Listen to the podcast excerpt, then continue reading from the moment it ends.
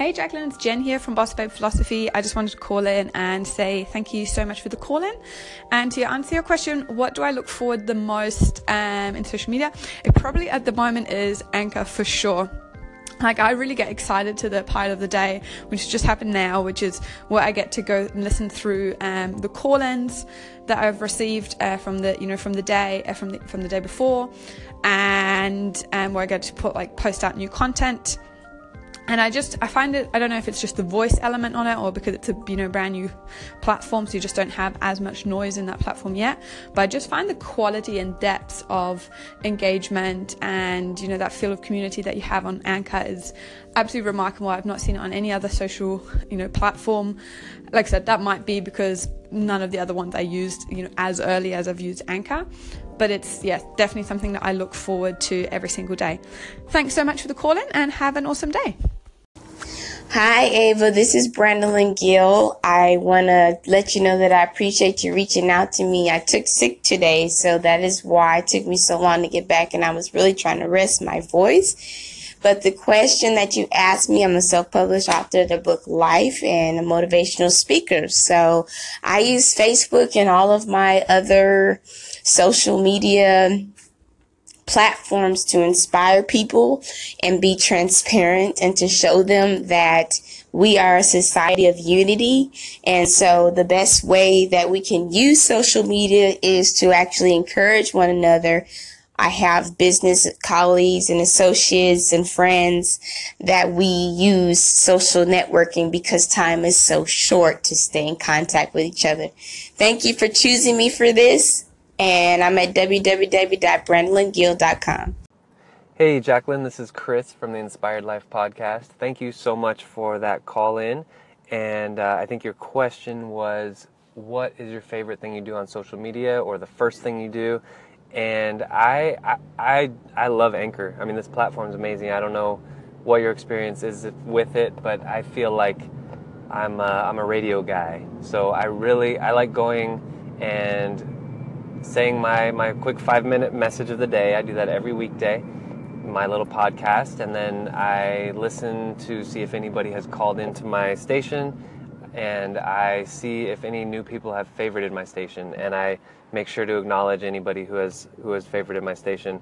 So I, I just love it just because reaching out to people and I've I've met several people now and we've you know I've checked out their Facebook pages and all that other stuff. But Anchor is what I always go to first. Thanks again for the question and uh, talk soon. Thanks.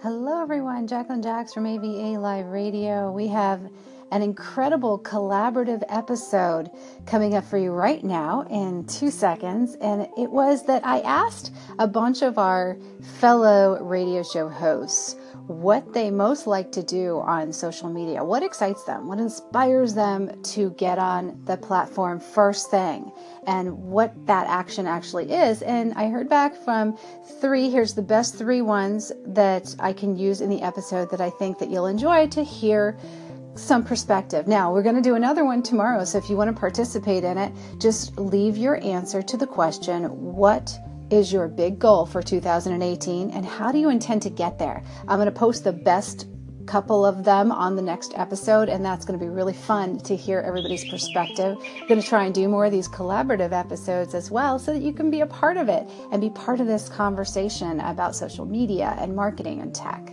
So, you know, the big thing for me is that inspiration and connection come together in a platform, and I don't like to feel like there's so many rules that I can't get a message out there. But in the same concept, I always respect the rules of the platform because I know that they're there for the greater good. They're there so that the platform keeps working and so that it doesn't get infiltrated with fake news and all kinds of advertisement and everybody's content doesn't end up being about a self promotion type of thing because that really gets, you know, boring, right? You want to hear more from people. You want to connect with people. You want to be inspired by their content. So forcing them to do it, I think, is the ultimately the, the must be road to go when they get really huge. You don't see those kind of rules on the new platforms, of course, because there are less advertisers and more just authentic behavior and fun. And I that's why I like new platforms, which is, you know, the way I go.